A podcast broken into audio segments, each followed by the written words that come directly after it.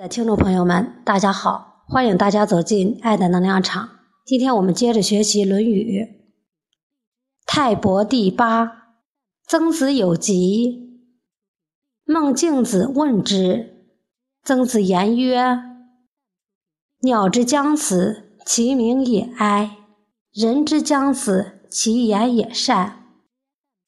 君子所贵乎道者三：动容貌。”思远报慢矣，正颜色；思近信矣，出辞气；思思远必备矣。边斗之事，则有思存。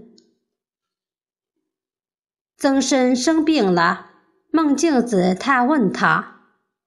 曾参说：“鸟快要死时，它的叫声是悲哀的。”人快要死时，他说的话是善意的。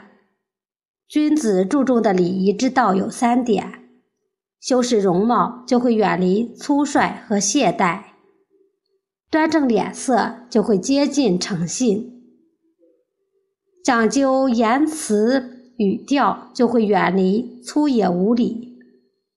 至于编斗之类的礼仪细节，自有主管人员负责。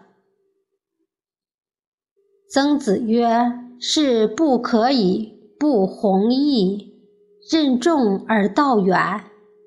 人以为己任，不以重乎？死而后已，不以远乎？”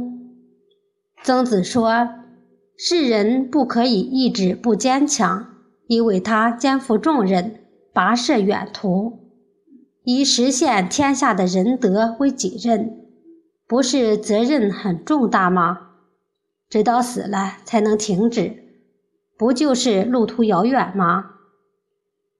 子曰：“不在其位，不谋其政。”孔子说：“不处于哪个职位，就不要去考虑这个职位上的事物。”下面给大家读一篇故事：刘伯温退隐。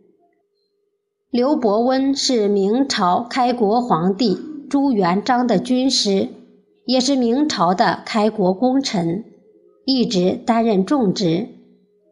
在辅佐朱元璋一统江山后，朱元璋忧其功高盖主，于是对他起了杀心。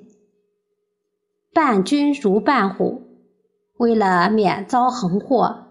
刘伯温决定告老还乡，隐居山中。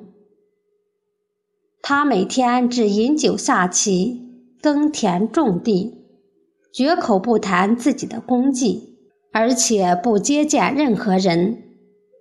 一次，青田县令想拜访他，但他拒不接见。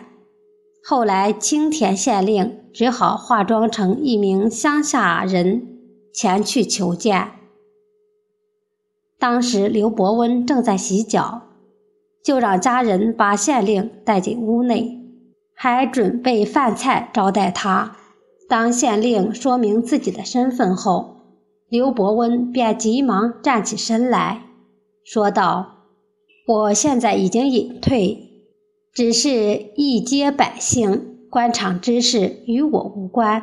您是县令。”怎么能让您来拜访我呢？刘伯温行礼后，便转身进屋，再也不肯出来。今天《论语》的学习到这里就结束了，谢谢大家的收听，我们下次再见。